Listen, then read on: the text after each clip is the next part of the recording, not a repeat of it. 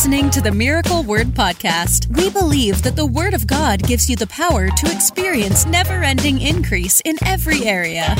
If you're ready for revelation that will take you to the next level, you're in the right place. Here's your host, evangelist, author, and founder of Miracle Word University, Ted Shuttlesworth Jr. So, today, something in my spirit I want to deal with, um, and you saw it in the title. Please take a minute to share this broadcast. I never want to see this happen, but I see it happen far too often, and we need to discuss it. I'm talking today about five devastating parenting mistakes that we have to avoid at all costs. Five devastating parenting mistakes that we have to avoid at all costs. Um, and, and I want to start by reading to you a verse of scripture. Hey, Danielle, from Psalm 127. And if you have your Bible, please, please turn there with me. Um, Psalm 127. And I'm going to actually read three verses to you. And a, a lot of times when we go to Psalm 127, we're dealing with purpose. We're dealing with the Lord speaking to you, guiding you, doing what He's called you to do. Because we start at the beginning, unless the Lord builds the house, they labor in vain that build it. Um, unless the Lord watches over a city, the watchmen watch, walk the walls in vain or stay awake in vain. But we're going to be dealing with the family today, and these last three verses of Psalm 127 are so crucial for every Christian parent to understand. So crucial. Um, let me start reading with verse 3 and we'll go through verse 5. So, for, for those that are just jumping on, this is Psalm 127, verses 3 through 5. Listen, listen to this.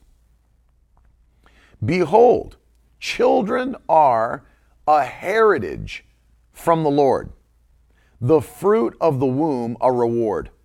Like arrows in the hand of a warrior are the children of one's youth. Blessed is the man who fills his quiver with them. He shall not be put to shame when he speaks with his enemies in the gate. And so I want to just break a few things down from this, this short passage that we read. Number one, children are a heritage from the Lord, they're a blessing, it's a reward. So, verse 3 literally calls your children a reward. And I'm telling you, and I know there's times that parenting can be frustrating and people, you know, people start, you know, like, oh, you know, they get irritated at their children, things their children are doing, saying, the way they're acting, whatever. And, uh, you know, he's like, I need a vacation. But I want you to write this in the comments. I mean, I know that some of you are even grandparents now, but I want you to write this in the comments. My children are a reward from God. That's what the Bible says in verse 3. My children are a reward from God. I look at all three of my children and recognize that every time I see them. All three of my kids are a reward from God. They're a heritage, they are a blessing to me. They're a blessing to me. Well, the Bible says as you go further that your children are like arrows in the hand of a warrior. That's a powerful thought right there.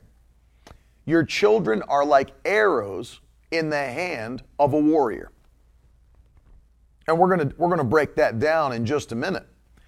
But your children are definitely a reward from God, and they are like arrows in your hand. You are the warrior, and they're in your hand.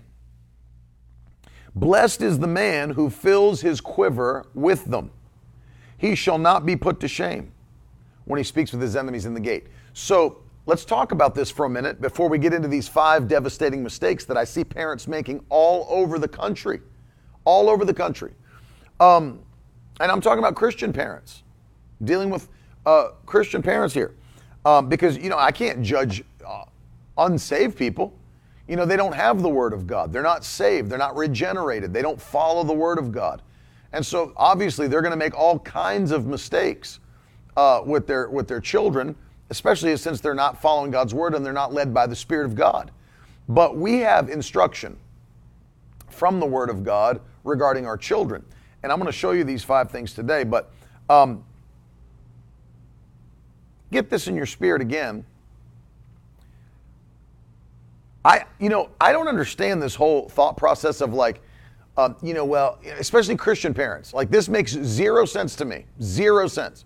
It's like, well, you know, we've decided not to have kids as a couple. It's like, why? why? That that's foolish. That's a foolish thing to do. It's the first command, and I know God's plan was to populate the earth, but it's the first command in the Bible be fruitful and multiply, replenish the earth. And I understand the context that they were populating the earth with people, but notice this verse that blessed is the man who fills his quiver with children. Fills his quiver with children. I can't understand people making the decision like, well, we just we just are, don't want to have any kids. Well, I don't understand that. You are literally rejecting a reward from God. You are literally rejecting a heritage from God. Um, it, it's mind blowing to me that people have this disdain for children. That's really an antichrist position. You look at what's going on in China, you know, where they'll fully, they will fully uh, restrict you from having a certain number of children. I mean, I think what you can have one child now or something. I, I, mean, I don't, I don't even know what the number is, but it's insane. It's insane. That's not the biblical pattern. That's not the biblical pattern. I'll tell you another thing. It's it's uh, mind blowing to me that the Islamic community uses this and understands this concept, but uses this as one of the major ways to spread Islam throughout the earth. They are having children at an unprecedented rate. And who are they raising? Faithful Muslims. They understand the power of the family. That's to me that's wild, right? So so look at before we get into these, look at this. Look how the antichrist system right now is trying to break down the family. Destroy the family. You go through and you see some of the agendas where we, you know, we, we don't want fathers in the home. Oh, really? You're trying to break the family apart, trying to break down the family. That's antichrist. God, you realize the first thing God did is create a family in the garden that he that he created? God created a family first. He, but notice, he wouldn't even create them until he created an environment to bless them. So get this in your spirit. God created an environment so that once he created the family, they would never need for anything. Not, they wouldn't need for anything, not lack anything. So God creates this beautiful uh, world and then a specific garden as the environment for the family He's about to create, creates the family and then commands them to multiply. Commands them to multiply. Hallelujah. The first thing God created in His image and His likeness, and the only thing God created in His image and His likeness, was the family the man and the woman and commanded them, gave them the power of seed time and harvest, and commanded them to multiply. It's powerful. But he would not ever create a family without first creating an environment for the family so they would be blessed and taken care of and provided for. And God did that on purpose because he loves families. He created the family unit and he loves families loves families. And so uh, we see this, and it's like when you see the Antichrist agenda to break down the Western family, but then we ha- when we look at the Islamic nations, the Islamic communities, they, they, they understand for the purpose of strength, power, control, to have that, that unit in place and to expand the unit of their family. Unprecedented births and I mean, like you see Islam spreading just through babies being born and raised up in that religion. And that's what God did. God was expanding his people through blessing them with children. And, and, and children are a blessing, without question. Bible says so. They're a reward. The fruit of the womb is a reward. And then I want to deal with this before we now jump in. Verse 4 Like arrows in the hand of a warrior are the children of one's youth. So let's, let's take that for a moment and talk about uh, this thought process of arrows because the Bible likens them to arrows. So, what do we know about that? So, a warrior who's wielding a bow and an arrow. Let, us talk about it. So, we know what that means. An arrow is, um, it's not a melee weapon. It's not a melee weapon, it's a ranged weapon. It's a ranged weapon. So you understand how bow and arrow works, but think about this in context of your child. Your child, according to scripture, an arrow is is is someone who is supposed to be first of all, let's go through the steps. They take an arrow. What's the first thing you do when you're ready to shoot it? You nock an arrow. It's called nocking an arrow. Not K, but with an N. You nock an arrow. What does that mean? You actually attach it to the string and set it in. And, and modern day arrows will actually lock into the arrow, they snap in. And so you nock the arrow, the, the arrow. What does that mean for your child? It means that your child is now, watch this, connected to a force. They are connected to a force. That's what happens when a parent is properly parenting their child their child is connected to a force. Well, what's the purpose of that force? The force is going to launch them. That's the whole point of godly parenting. That's the whole point of godly parenting. They are connected, they are nocked into that string, and that string is a force that's going to launch them. Right? And so, number one, your children need to be properly connected. Now, I'm not getting into the five yet. I'm just giving you these, this analogy of the arrow. The children need to be properly connected to their parents. And I'm going to teach what that means when we get into the five and the mistakes that I'm seeing already. That when you nock that arrow, it snaps in and it is now connected to that force that will launch them. All parents, I'm charging you today, you are anointed to launch your children into success. And I want you to write that in the comments, even if you're not yet a parent, but believing to be. I am anointed to launch my children into success. I am anointed to launch my children into success. You can't do it if your children are not properly connected to their parents. And, and the issue is, a lot of times, you know, it's like your child is born, it doesn't have a, a desire or, or even a, a choice on whether or not he's going to be connected. What ends up happening, as we'll deal with, is that the parents either inadvertently or knowingly disconnect the arrow from themselves. And we'll talk about that in a moment. In fact, let's just jump into them while we're going through this. Number one, the first devastating mistake that I see is that uh, parents have not guarded their authority. So that's number one. Put it in the comments. Number one, unguarded authority. Unguarded authority. Please put that in the comments. That's number the first devastating parenting mistake that you can make. Unguarded authority in your family. Unguarded authority. Get this now. My children, though I love them, they're not my friends. Although I, you know, in, in a sense, they are. You know, they're going to grow up and become friends with you, but they are your children. They're not my friends, they're my children. So, unguarded authority disconnects the arrow from the force. Because if you've seen these parents, they want to be the cool parent, they want to be the friend of all their kids. You know, I'm not their dad, I'm their buddy, I'm their friend. It's a whole different thing. You've got unguarded authority. And then what does it what does it do? Well, familiarity breeds contempt. So what happens is that you get to the place where parents have tried so hard to be their friend that they've lost respect.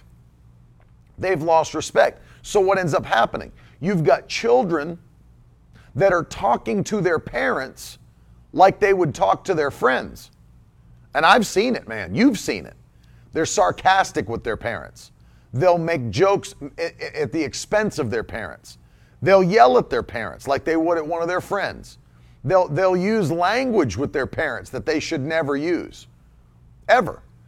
And I'm seeing these things because the parent have tried to become the parents have tried to become the friends of their children rather than the parents of their children. So there's unguarded authority. That's, that's devastating mistake number one. When you've got unguarded authority, your children become disconnected from the string. Remember this the arrow has to be connected to the string. You nock an arrow, you connect it, that puts it in position to receive the force of the string once it's pulled back, right? So, so think about this.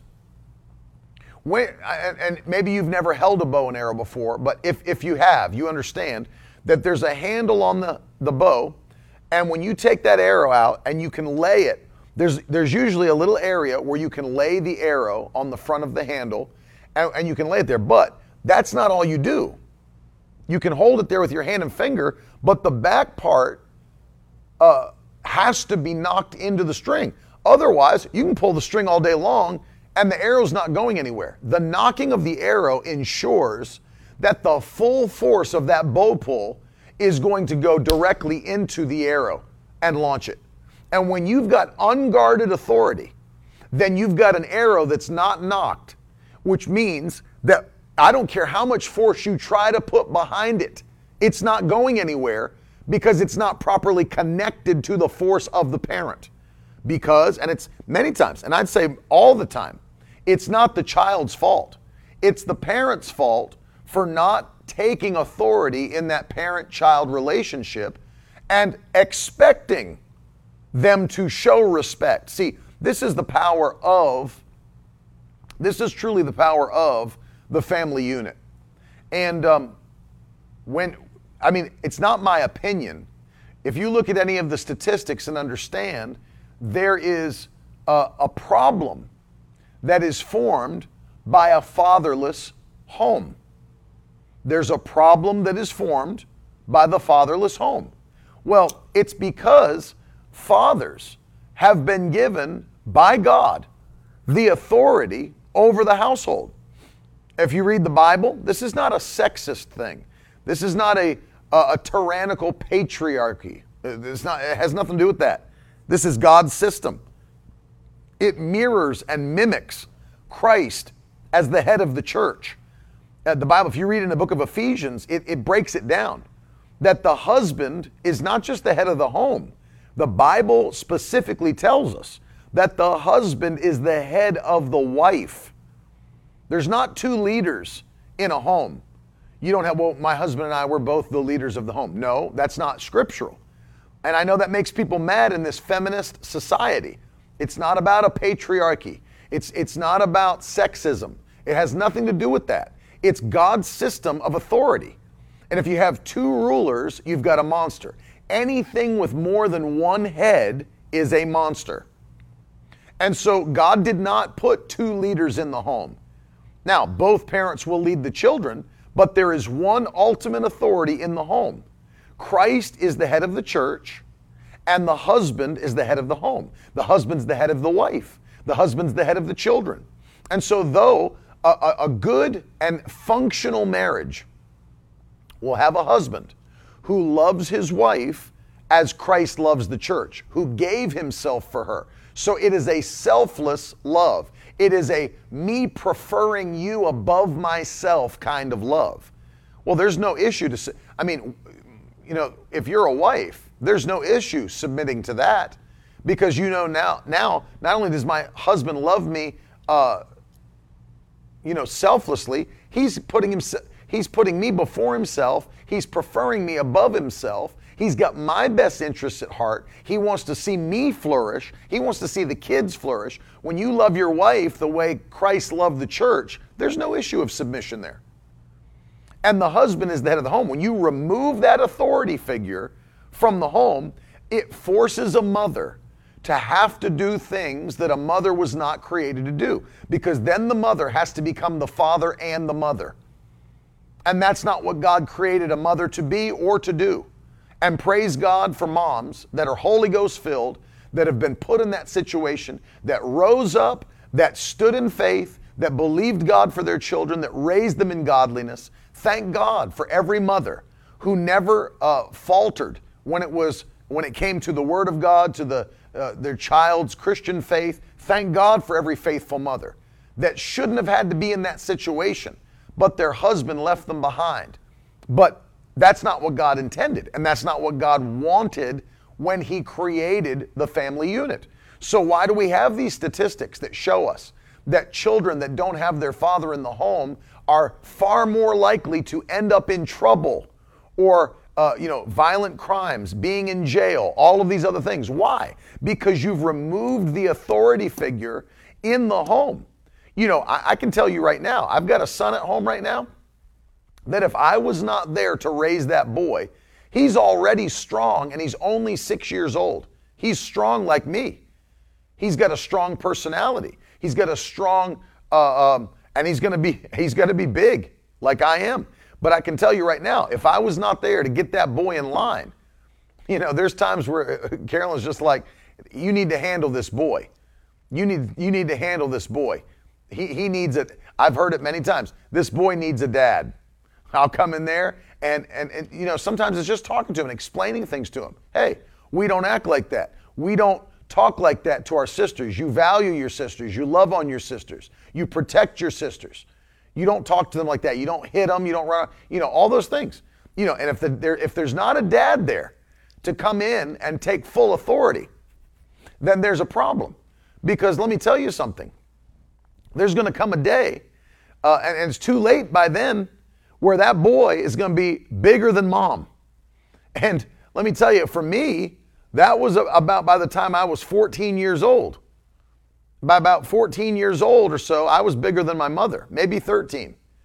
And so, you know, and you're growing into becoming a man.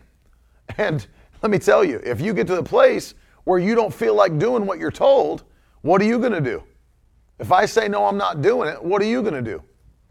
I'm bigger than you. And I'm not going to listen to you. And if I've already been raised to the place where I've not had authority in my life and I've got an issue and I'm just not I'm not obeying you. I'm bigger than you. I'll do whatever I want. I'll do whatever I want. You can't stop me. Well, that's a problem. But let me tell you, I thought I got there one time when I was like 16, 17. And I came up those basement stairs. You've heard me tell the story. And I, I told my mom, I ain't doing that. And whatever she told me to do was something about the, taking the garbage out of something. I ain't doing that. And I heard my father's chair push back from the table and came around that corner and felt two authoritative hands grab my shirt and lift me off the ground, and pee came down my leg. You better believe, my friends, that there's a difference in having a father in the home. You better believe there's a difference having an authority figure who carries authority in that home. And that's how God intended it. That's exactly how God intended it. And so, if you've got unguarded authority, then let me tell you something that arrow will not be nocked into that that bowstring, which means the force that should be accompanying parenting will be lost. You can pull back and release all you want. If the child's not connected to authority, you're not launching them anywhere. Anywhere. So, number one, unguarded authority leaves that arrow unnocked from the string. And the force of your parenting, the force of your advice, the force of your, it doesn't mean anything if they're not connected to that authority in the parenting structure. That's number one. Um, and then I want to say this the Bible says that they're that arrow. So, what do you do once that arrow's nocked? You pull it back, you pull the string back. You pull the string back. What are you doing when you pull the string back? You are adding force to the back of that arrow now. Now I am putting all oh man, this is this is something I wish parents could get. You're putting all your strength behind that child. I'm putting all my strength behind this child so that when I get ready to release this child, I'm releasing them with all of my authority, with all of my strength, with all of my revelation, all of my knowledge, all of my resources. And I'm getting ready. What am I doing? I'm putting all that into my child as I draw that bow back and I'm getting ready. But I don't just draw it back uh, thoughtlessly, right? What do you do as you're drawing back? You aim it. I'm finding a target. I'm not going to launch my children into destruction. I'm not going to launch my children into failure. I'm not going to launch my children into um, broken relationships. I'm not going to launch my children into uh, secular activities. I'm, gonna, I'm, I'm not going to launch them away from God. There are some parents launching their children away from God. Why? They've aimed their child in the wrong direction. They've aimed their child. And let me tell you, there are Christian parents that do this and they don't even know they do it. They don't even know they do it. Sometimes they don't even realize. I'll give you an example. People might get mad at me for making this example. Get mad all you want. It needs to be said. There, we sometimes we teach our children the wrong principles about life because of choices we make that they that we think they will like but it's teaching them a, wrong life principle. I'll give you a, a perfect one that we see all throughout the united states. We take our children and go on these you know travel football travel baseball travel basketball and uh, travel cheer and we go to these different tournaments. And and you know people skipping church I'll, I'll go to churches and I'll, I'll, I'll, I'll someone's gone. I say, where's so and so? I haven't seen him. Yeah, you know, he's out of town. He's, he's out with his ch- children doing travel baseball. It would be a cold day in hell before I would allow my children to miss church for Little League Baseball, Sunday church for Little League Baseball. Give me a freaking break. That's ridiculous. And what's happening is we're teaching our children that church is good as long as there's not something that we consider to be more important than church. And whether you know it or not, you're teaching your kids that travel baseball is more important than the house of God. You're teaching your kids that travel football, travel basketball, travel cheer, travel gymnastics, whatever it might be, any event, vacation's more important than church because you'll go on vacation, you don't go to church on Sunday. So, what we're teaching our kids is that church is secondary to whatever we consider to be most important. You know what you're doing? You're pulling the arrow back and you're aiming them away from God and His plan. Aiming your kids away from God's system so that as they grow up, you know what they think in their mind? Well, you know, my parents went to church, but if we had other things going on, it wasn't that big of a deal to miss church. And that's how you get lukewarm Christians. Lukewarm Christians. You're, you're drawing the bow back and you're aiming them in the wrong direction. And we're teaching them, and we don't even know we're teaching them. We don't even know we're teaching them. So you have to not only nock the arrow, you put all the force of your resources, your wisdom, your revelation behind it, and then you aim it. And you aim it in the right direction. You aim it towards the things of God. You aim it. I mean, let me tell you something. I was on a state championship basketball team. AAA, we won the West Virginia State Tournament. Best there is. And I told my coach in the championship year, you know, at the expense, I want you to hear this now, because you can see how good the team is. We're murdering teams. You, at the expense of my own playing time. Like, I'm thinking to myself, like, when I tell the coach this, it's probably going to affect my own playing time on the team. And I straight up walked into his office and told him if you call practices on Wednesday nights or on Sundays, you will not see me. You'll not see me because I go to church and I have youth group on Wednesday nights where I lead the worship and the praise and I attend and listen to the preaching. And I go to church on Sundays. And if you call if you call practices on Wednesdays or Sundays, you're not going to see me. And you know what he told me? He told me, if you do that, then every time you come to another practice, you have to run 30 laps around the gym before practice even starts. Now, they're not supposed to be able to penalize you for your religious exemptions, but he was penalizing me. You have to run 30 laps around the gym before every practice if you miss those. I said, I'll take the laps because I'm not missing God's house. I'll take the laps. Carolyn said, I was hoping to marry a basketball pro, but I guess God had other plans. And I'm going to tell you something. I'm not in the NBA today. I didn't play D1 college basketball, but I can tell you what, I'm still in the house of God. I'm still serving the Lord. I'm still doing the work of God as an adult because I had parents that trained me up. We don't miss church, we go to church. We go to church. And so what happens? You got to aim them in the right direction. And then finally, you got to release them Release those kids. Let me give you a word for those of you that release those kids. I've seen parents, your child is an adult. Release those kids. I, I know parents right now, their child is like 27. Their child is like 22, and they won't release those kids. Release them.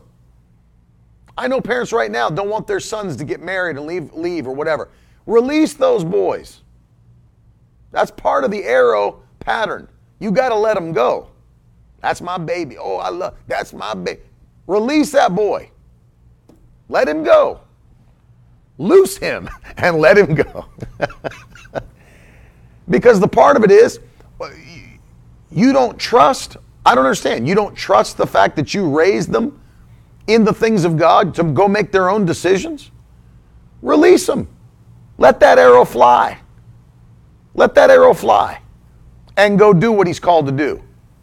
Don't be, don't be hovering over them. And when they get married, don't be hovering over their marriage. Don't be hovering over their, don't be up in their business, up in their business. don't make me play the Ludacris song. Don't be up in their business because it's mine, all mine. Don't do that. You got to release. That's the end. That's the end of your training. Release them now. You see it. Nock them. Put your force behind them. Aim them. Release them. Release them. So, number one, unguarded authority. Number two, are you ready for this? Unguarded time. Put it in, put it in the comments. Unguarded time. Parents do not guard their children's time. That's a mistake. You just let kids go do whatever they want. Parents are busy. They don't want to raise their kids. They want television to raise them. They want their iPad to raise them. They want uh, the next door friends to raise them. They want other people. Uh, and so it's unguarded time. They let their kids run wild, do whatever they want to do. Get your kids locked away. Locked away. Just doing whatever they want. Go to the room, you never see them. They're out their friends' houses, out doing whatever. Unguarded time. You know, one of the things about my wife, she does such a great job of guarding their time. You've spent plenty of time on an iPad. Get off the iPad and go do something outside. Go play in the garage. Now we it's not like we're locking the garage. We have toys in there. They have the stuff that they do in there. Go play in the garage. Go play outside. Go ride your bike. Go jump in the pool. Go do something else. Get some sun. Get some energy out. You've been on that long enough. Put your iPad down, you know, whatever else. Put the video games down. Go do something else. That's guarding their time. Figuring out what are you doing? Where you been? If Maddie goes up, Maddie's getting older. Maddie's becoming a teenager. She's she's 12. She's getting ready to be 13 next year. we're, we're coming to, we're halfway through the year. She's going to be a, a, teenager in January. And, and, so I love Maddie. We love Maddie. We want to see her. But you know how, what happens as a teenager? You start pulling away from your younger brothers and sisters because they're younger than you and all of that. And you have different interests and you're going to do different things. But you know what? We still want to see you. You know, Maddie's, in one sense, Maddie's like me that she could just go be in a room by herself and, and never come out. She's doing her own thing. And and but listen, we're not letting you go up, you know, and bury yourself in your room for two straight days. We never see you. Come out of your room. You know, we're guarding your time. I love you, Matt. If you're listening, come out of your cave. Come out of your cave. Uh, and then just the time has to be time has to be guarded. And there's so many parents that get disinterested in raising their kids. They want to go do other things, so they're happy to let the iPad raise them to let the TV raise them, to let their next door neighbor raise them, friends, whatever. Uh, you don't see them all day long. What's going on? What is going on? And so you have to learn to guard their time. What are you doing? Where are you at? You got to stay connected to those kids. What's going on? Let's do something together. You know, we got a lot of work going on around here at Miracle Word. A lot of things happening, a lot. But we threw we threw that all down. And last night we just did something as simple as taking the taking the whole family out to just do a bowling night. Just hanging together, guarding the time. Let's be together. Let's be together. We're on the road all the time. Let's be together. Let's let's just sit by the pool. Let's go play in the pool, whatever. Let's be together. Guard the time. Guard the time. The other thing is, the power of it is you're making the most of that time because, you know, they're going to get old quickly. They're going to grow up and you value that time because they're not going to be around like that forever. If Jesus tarries, they're not going to be around forever. Value the time as their children. As they're still children, value that time, spend the time, build that, see, build that relationship now with them. It doesn't mean you have to be their buddy buddy, like I just said. You have to do, you know, I'm the cool parent, I'm the one that doesn't have any rules and whatever. You don't have to do all that, but you love them. Kids respond to authority, to loving authority. They respond to it.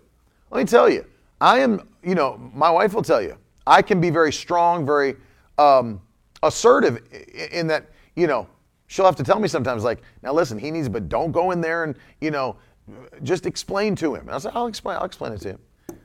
Explain it with a belt. No, I'm kidding. Um, but seriously, uh, and, and you start to, but you know what happens with my son? My son will walk in the room and he'll just run up to me and start kissing my hand or kissing my arm. Or he'll, he'll say, pick me up. He'll kiss me on my head, my face. And I'm gonna tell you something. I kiss him all the time, tell him I love him, tell him I'm proud of him, tell him he's he's handsome, he's cool, he's a cool dude. I, I mean, I'll, I'll, tell him. I'll tell him I'm happy to be his dad. I'm happy to be your dad. I'm happy God gave you to me.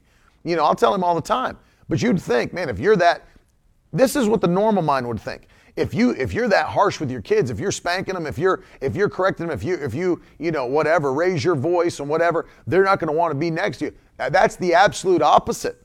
Absolute opposite. You ask my wife, my son will run in. He wants to sleep in my bed. He wants to be where I'm at. He wants me to hang out, wants me to watch him, wants me. He'll run up and kiss me. He'll run up and hold me. And you'd think if you're spanking those kids, if you're yelling at them, raising your voice, and if you if you're strongly uh, using that authority, they're going to want to avoid you. It's the exact opposite. When you do it properly, in love, the way the Bible teaches, it draws your children to you because it shows them. Uh, the Bible says that the ones that God loves, He reproves. The one that God loves, He reproves. It's, it doesn't drive them away. In fact, the Bible says in the uh, book of Proverbs, if you'll train up a child in the way that he should go, when he's older, he'll not depart from it. So when you do true training, when you do true training and you do true correction, it doesn't drive them away from that lifestyle, it actually attaches them to that lifestyle. It attaches them to that lifestyle. You understand? It doesn't drive them away. When you do it properly, the biblical way, it doesn't drive them away. It attaches them to that biblical lifestyle. Amen. And so you got a number two, don't make that mistake of unguarded time. Number three, don't make the, un- the mistake of unguarded environment. Unguarded environment. Unguarded environment. What does that mean? Don't take your kids places that they don't need to be. And not only that, with the unguarded environment, don't let them uh, watch things that they don't need to be watching. That's one of the things an unguarded environment is train their spirit to know what they shouldn't be watching and what they shouldn't be doing and where they shouldn't be. Because once again, we're moving closer and closer to the release stage. I have to release them at some point. And when I release them, they should have a full understanding. I don't watch that. I don't go there. I don't allow that. And I'm not going to be able to make those uh, uh, um, decisions for them at 18, 19 years old. But they better be able to make them and they better have the conviction to make them. And one of the mistakes parents make is unguarded environments environments for their mind, environments for their ears, eyes. It's an unguarded environment. You know, one, one of the things that I see, which is so uh, insane to me, is that parents don't care. They'll let their kids watch anything. I mean, anything. They don't care. I see it all the time. And I'm like, dang. And, and, and I'll tell you, we started training Maddie early on to, uh, one of the things Carolyn would say to Maddie is she had her iPad. You know, I, Maddie, I'm not going to be able to see every single thing that, you know, that's out there, but you ask yourself the question would daddy and mommy want you watching this? And would Jesus be happy if you were watching this? And we trained her that way for so long that there came a time that she got up on something that was like, uh, something that she didn't feel like, and she told Carolyn later, she was like, I started watching it, but I turned it off because I thought oh, daddy wouldn't want me watching this and Jesus doesn't like this. She already had it in her spirit, and this was years ago. She already had it in her spirit that that's not something for her environment. That's not something for her environment. That's not something for her mind. That's not something for her life. And so when we have an unguarded environment, you know what's end up happening is that it, it starts to warp the arrow. Hmm. I mean, I could talk a whole lot about this. I mean, I could talk a whole lot about the fact that, you know, the arrow itself has to be intact if it's going to take the full force of the launch. The arrow itself has to be intact if it's going to be accurate. You can't have a warped arrow. You can't have an arrow that's rotting away and about to break. You have to guard the environment of the arrow. I used to have a set of golf clubs. I went, uh, beautiful golf clubs. I went and got them all re-gripped. I put beautiful grips on these golf clubs. I mean, really nice. And they were they were soft. They were so supple, and they felt so good in the hand. Great. I mean, like they're the best ones I'd ever had.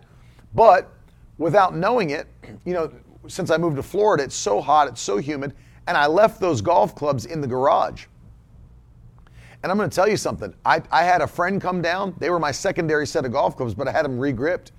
And um, I took a friend to go play golf. And when we took those irons out of the bag, those grips that had been brand new from sitting in the humidity and heat in the garage, they were disintegrating on, on the golf clubs. And they hadn't, they'd been played maybe once or twice. And he, he pulled his hands off and they were all brown and black from that disintegrated leather. And, and he was like, dang, what happened to these? I was like, I just put those grips on. What happened? I left those clubs in an unguarded environment. And then all the thing, the area that they shouldn't have been in, actually, even though they were new and nice and quality and expensive, that environment actually destroyed that material, which caused them to not function properly. And that's what happens to the arrow.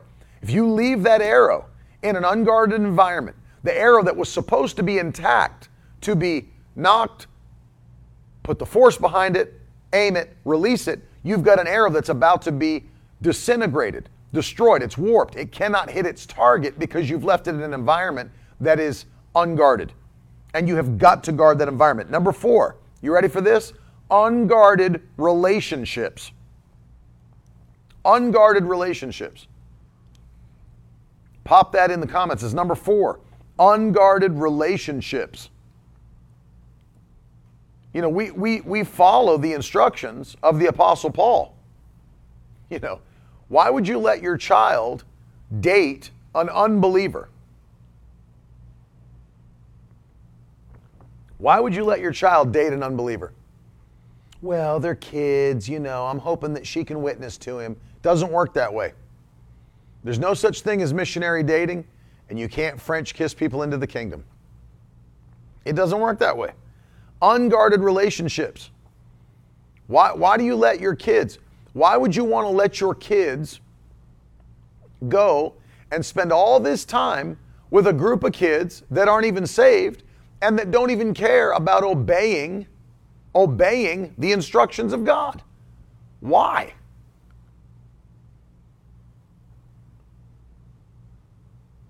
I mean like insane.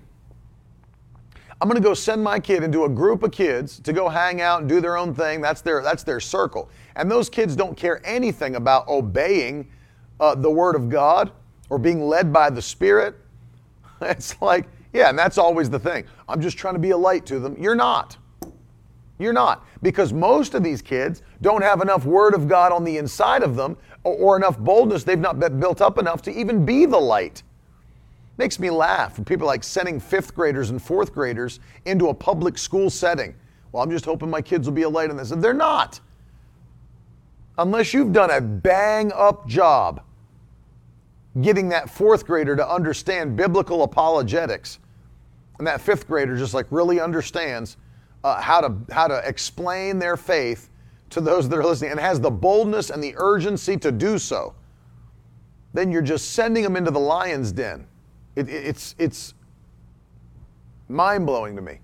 And listen, if there, if you're a parent watching and you've got no other choice, you've got no other option except right now sending your kids to public school, you better work extra, extra to get that into their spirit.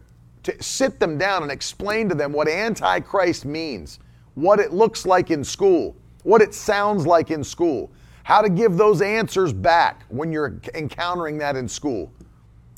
Explaining why that we're not for the LGBTQ plus uh, uh, agenda. We're not, we're not for the evolution agenda. We're not for uh, all this nonsense that they're teaching in school, critical race theory. I'm not for that.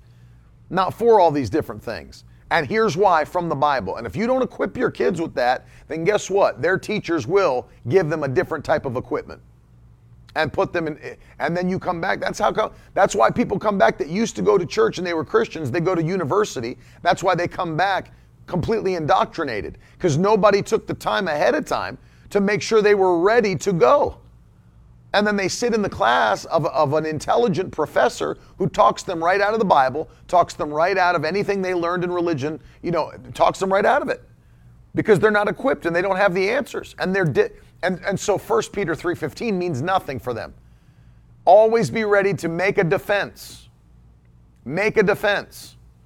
Give an answer. Make a defense for the things you believe, the hope that lies within you. That's a command. That Greek word apologia, it means to make a defense like a, like a lawyer would. Let me just make my case here about why I believe what I believe about Jesus being God, about the Bible being inspired and inerrant, you know, you better know those things. You go away and they talk you out of the Bible, secular university, they talk you out of Jesus, talk you out of the Holy Ghost. You better know that at some Bible schools. Guard your relationships. Guard those children's relationships. Know who their friends are. You know, say, you know what, your friends can come to our house. Your friends can come to our house. How about that? Because now I've got, and it doesn't mean you're a control freak. It means I'm watching over the way that my kids uh, are. I don't want my kids always going over to some unbeliever's house where nobody in the, uh, in the house serves Jesus. And they're just spending hours and hours and hours and hours. Who knows? Who knows what those kids think is okay? Who knows what those parents think is okay? Come to our house. We know what kind of spirits in this house. You know how I know what kind of spirits in this house? I, am the one that uh, am, I'm the one that's submitted to that spirit. I'm the one that cultivates that spirit. You know, we've had workers come into our home, like, you know, contractors, to come and do stuff. And let me tell you something, they will comment on it. We've had contractors say to us, you know, that still smell like cigarettes and alcohol. Man, I love working at your house. It's so peaceful in here. Man, you've got such like, I love the energy in your house. They don't know what to call it. I love the energy in your house. It's the anointing. You're feeling the anointing in my house. That's why you feel peace. That's why you feel joy. That's why you want to come back and work at my house because I've cultivated the Holy Spirit in this house. And I, let the kids come to my house. Let, let them come into this house. Let them feel the power of God here. Right? Guard their relationships. And number five, guard their spiritual walk. Please guard your children's spiritual walk. Don't leave it unguarded. Check up on them. Are you still reading your Bible? Let me ask you a question. There should be, and we can all do better at this, right? We can all do better at this, but every goal has to have some parameters so that we know if we're fulfilling it or not, right? We're not just going to say, you know what, I'm going to read the Bible. What does that mean? If you read one verse, you've completed that goal. And I'm sure that's not what you meant when you said, I'm going to read the Bible today. You read one verse and you've completed that goal. No, I'm not going to read one verse. So, define it. You know, we, we try to attach SMART goals to everything. That acronym, SMART. First of all, it's specific. I want to be specific. I'm not just going to read the Bible. What am I going to do? I'm going to read nine chapters of the Bible today. Nine chapters. That's specific. And number two, it's measurable. That's measurable. I can go back and say, listen, you know what? I'm halfway through that nine chapters. I've only got four chapters to go. Whatever. Right? It's attainable. It's something that I can do. I'm not going to tell my children, I want you to read the whole Bible every single day. They're not going to do that. They can't. Those goals have to be attainable, measurable, but yes, attainable. I can read nine chapters a day. If I can, if I can watch a one hour show on Netflix, I can read nine chapters of the Bible a day. Right? So they've got to be specific. They've got to be measurable. They've got to be attainable. What's the artive? Yet relevant. They have to be relevant to your own purpose, which obviously reading the Bible is. You're a Christian. You should be reading the Bible. That goal is a relevant goal. And then they've got to be time sensitive. So, what does the T mean? Time sensitive. I got to know by when am I going to read the nine chapters of the Bible? Well, today, before today comes to an end. But an even better way to do it than that is to set an actual schedule and say, you know what? I'm going to do my Bible reading as soon as I get home from school at such and such a time. Or right when I wake up, before I get ready for school, I'm going to read my Bible at such and such a time. That's the best way to do it. You set it on a schedule and you attach those smart goals to everything you do. It makes sure that you're uh, it, it, you have much greater chance of, of completing those goals than if you just make them vague. And so you got to stay on top of your children's spiritual walk. Ask them, you know, have you made a plan yet with your children about Bible reading? Have you made a plan? How, what are you reading today? What is your goal for this month? What are you going to be reading? And then you check up. Have you read it today? Make a checklist, put it on the fridge. Have you read that today? It's all right to have a rewards based system. You know, if you read the whole Bible this year, dad and mom's going to do this for you. You know, uh, my, my cousin Jonathan, his dad and mom told him he could read, if you'll read the Bible through every year, then when you're old enough to drive, we'll get you a car. That's all right. David said that when he went to fight Goliath. He didn't just do it for the sake of God. He said, What's to be done for the man that kills this giant? I want to know what I'm getting out of it. What am I getting out of this? It's all right to use a rewards based system. You know why? God uses a rewards based system in the kingdom. The Bible says, that he's a rewarder, but not of everybody, of those who seek him. King James says, diligently seek him. He's not a rewarder of everybody. But notice this He's saying, if you'll seek me with your heart and your life, I'll reward you. God uses a rewards based system. So why shouldn't we as parents use a rewards based system? Say, if you read the Bible and you complete the New Testament this year or, or this, this quarter or whatever it might be, I'm going to do this for you. Incentivize that thing, man. I know a pastor that incentivized his children that he paid them. He had a list of books that he wanted them to read, not just the Bible, Christian books, and then business books. He was training them up. And he said, I will give you money for all these books that you complete. And they did it. And they're very intelligent children, I can tell you right now. I know them. Very intelligent. Incentivize it. Ask them about their prayer life. When did you have you been praying? What are you praying about? What's our list of the things we're praying about this week? What Bible verses are we standing on for those things, kids? That kind of a thing. Are you praying? If your kids are filled with the Holy Spirit, well, have you been praying in the Holy Ghost? Pray in the Holy Ghost.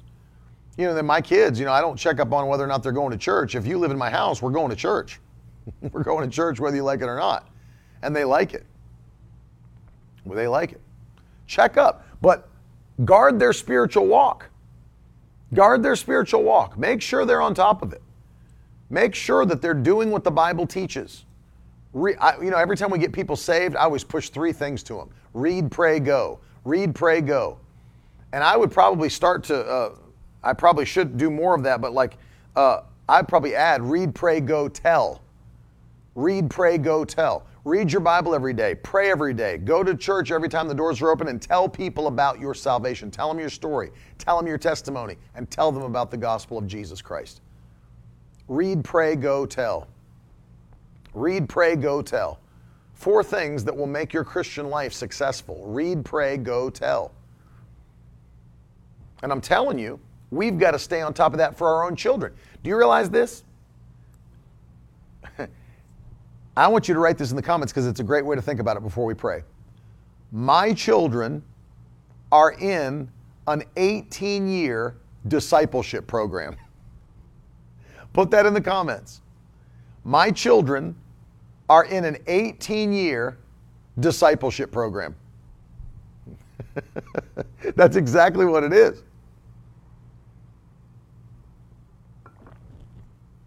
Because you're the one that's called to disciple your children. And really, if you do it right for the 18 years, then you'll really be able to disciple them for their entire lives.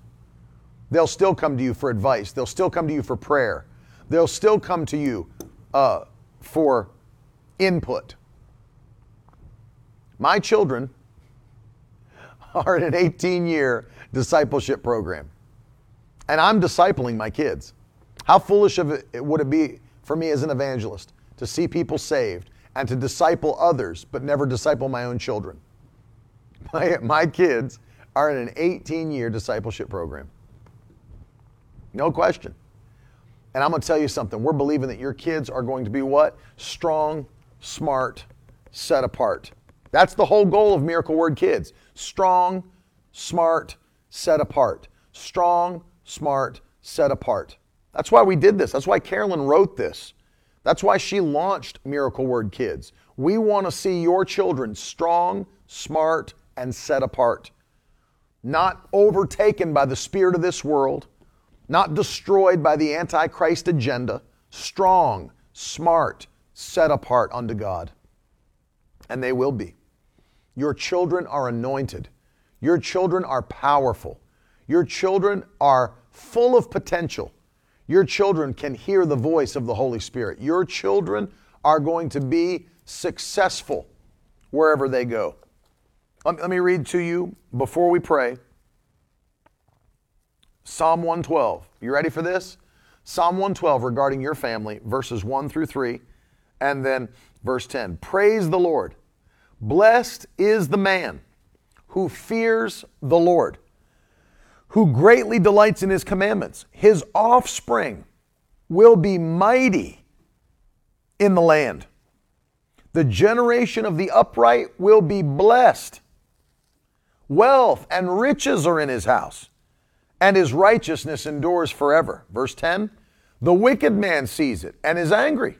He gnashes his teeth and melts away, and the desire of the wicked shall perish. Hallelujah. Hallelujah. And so I'm telling you, I'm going to pray with you today that just like Crystal said, that the Holy Spirit will give you new ideas for your children, that the Holy Spirit will empower you to parent those children, that He'll strengthen you, that He'll give you wisdom that you didn't even gain on your own. It's from the Holy Ghost in Jesus' name, because we're going to raise up strong, smart, set apart children. Father, we come to you today in the mighty name of Jesus. I thank you for every parent, every grandparent, and every future parent that's watching this and listening to this. I pray in the mighty name of Jesus Christ that today you would empower them afresh and anew with boldness, with wisdom, to train these children and to raise them up. Lord, I ask you even for every single mother that's watching, that you would empower them and strengthen them to raise those children in the fear of the Lord. Strengthen them to raise them up in the way they should go. And when they're old, they will not depart from it in Jesus' mighty name. Thank you, Lord, that our offspring, offspring will be mighty in the land. Mighty. We thank you that everything they touch will prosper. Everywhere they go, they'll have dominion. We give you praise for that very thing. Use us, Lord. Give us ideas to train up our children that we didn't even previously have. Give us ideas that we did not previously have. Inspire us by the Holy Spirit. Teach us all things in Jesus' mighty name. We thank you for it. We give you honor. We give you glory. We give you praise in the wonderful name of Jesus. And if you believe it, shout amen. Throw some hands up. Throw some fire up.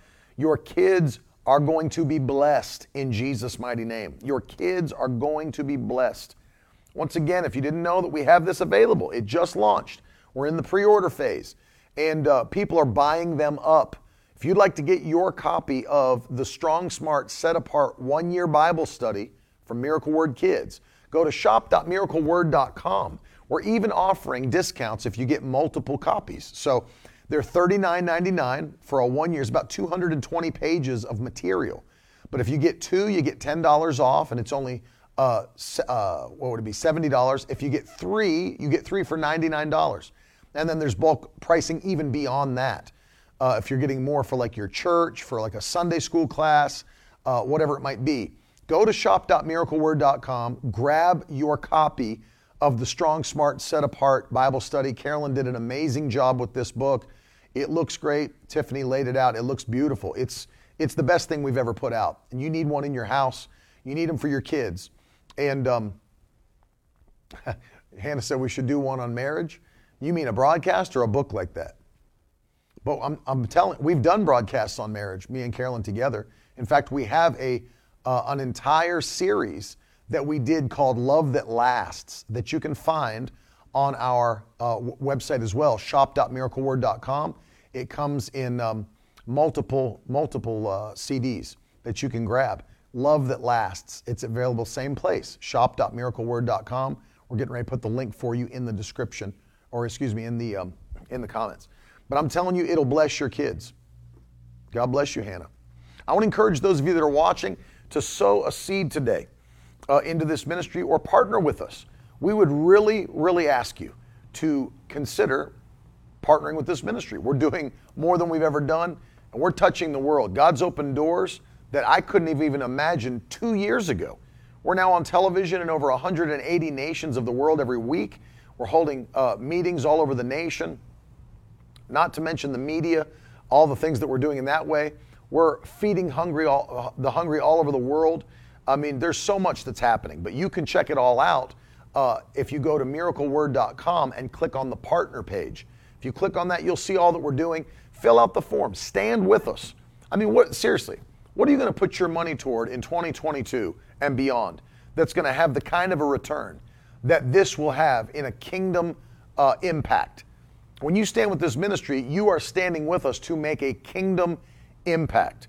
And there's nothing better that you can put your finances toward than the saving of lost souls and to see people changed by the power of God before it's too late.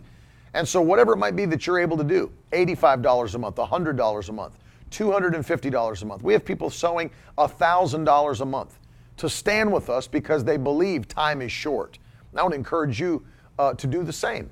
For everybody that is partnering with us in the month of June uh, at $85 a month or more, we're going to be sending you Dr. Leroy Thompson's powerful book, Money Cometh to the Body of Christ. It will stir your faith for prosperity. And once again, biblical prosperity is scriptural and it is doctrinal. God cares about your finances and He wants to see you blessed.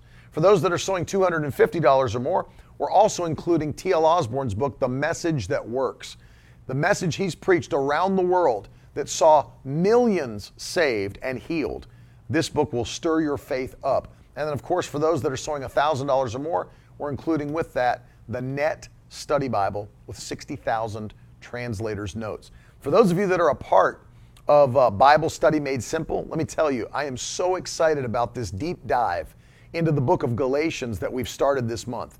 And um, we've got a ton more content coming at you. If you would like to sign up to be a part of Bible Study Made Simple in the fall when we reopen the course. You can join about 350 or so uh, other students.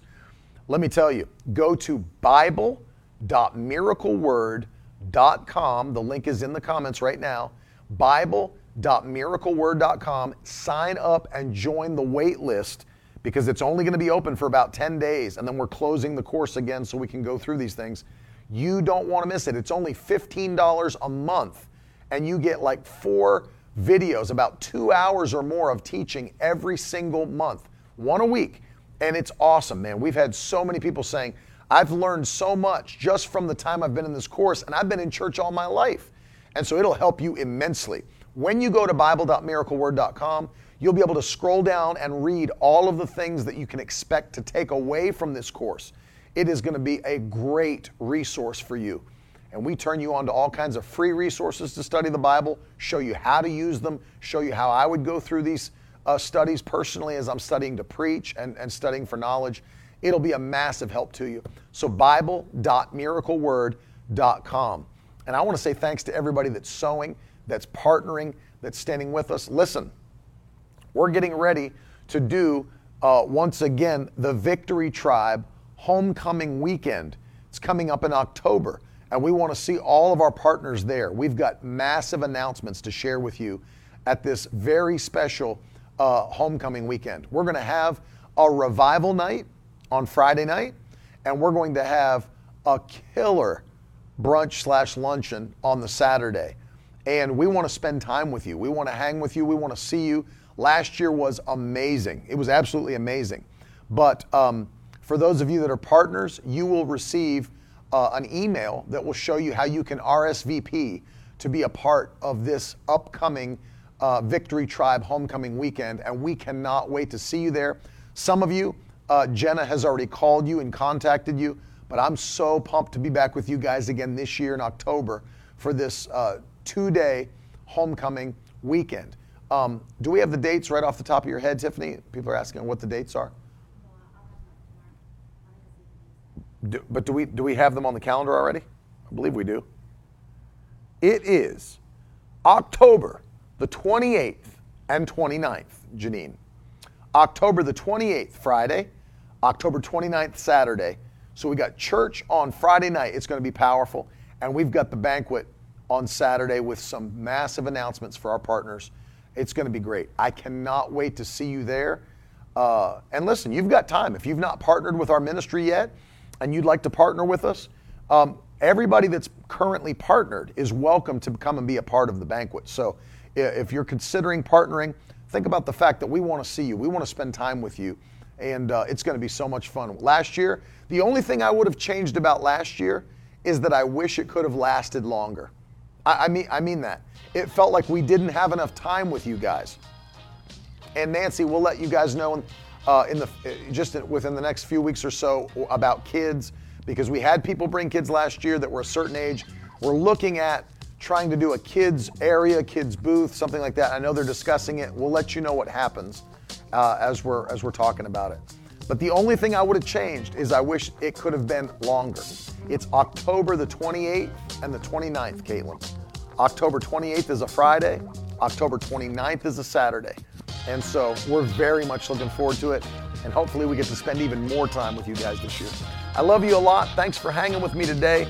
I'll be back again with you in the morning. Have a great day, and I'll talk to you soon.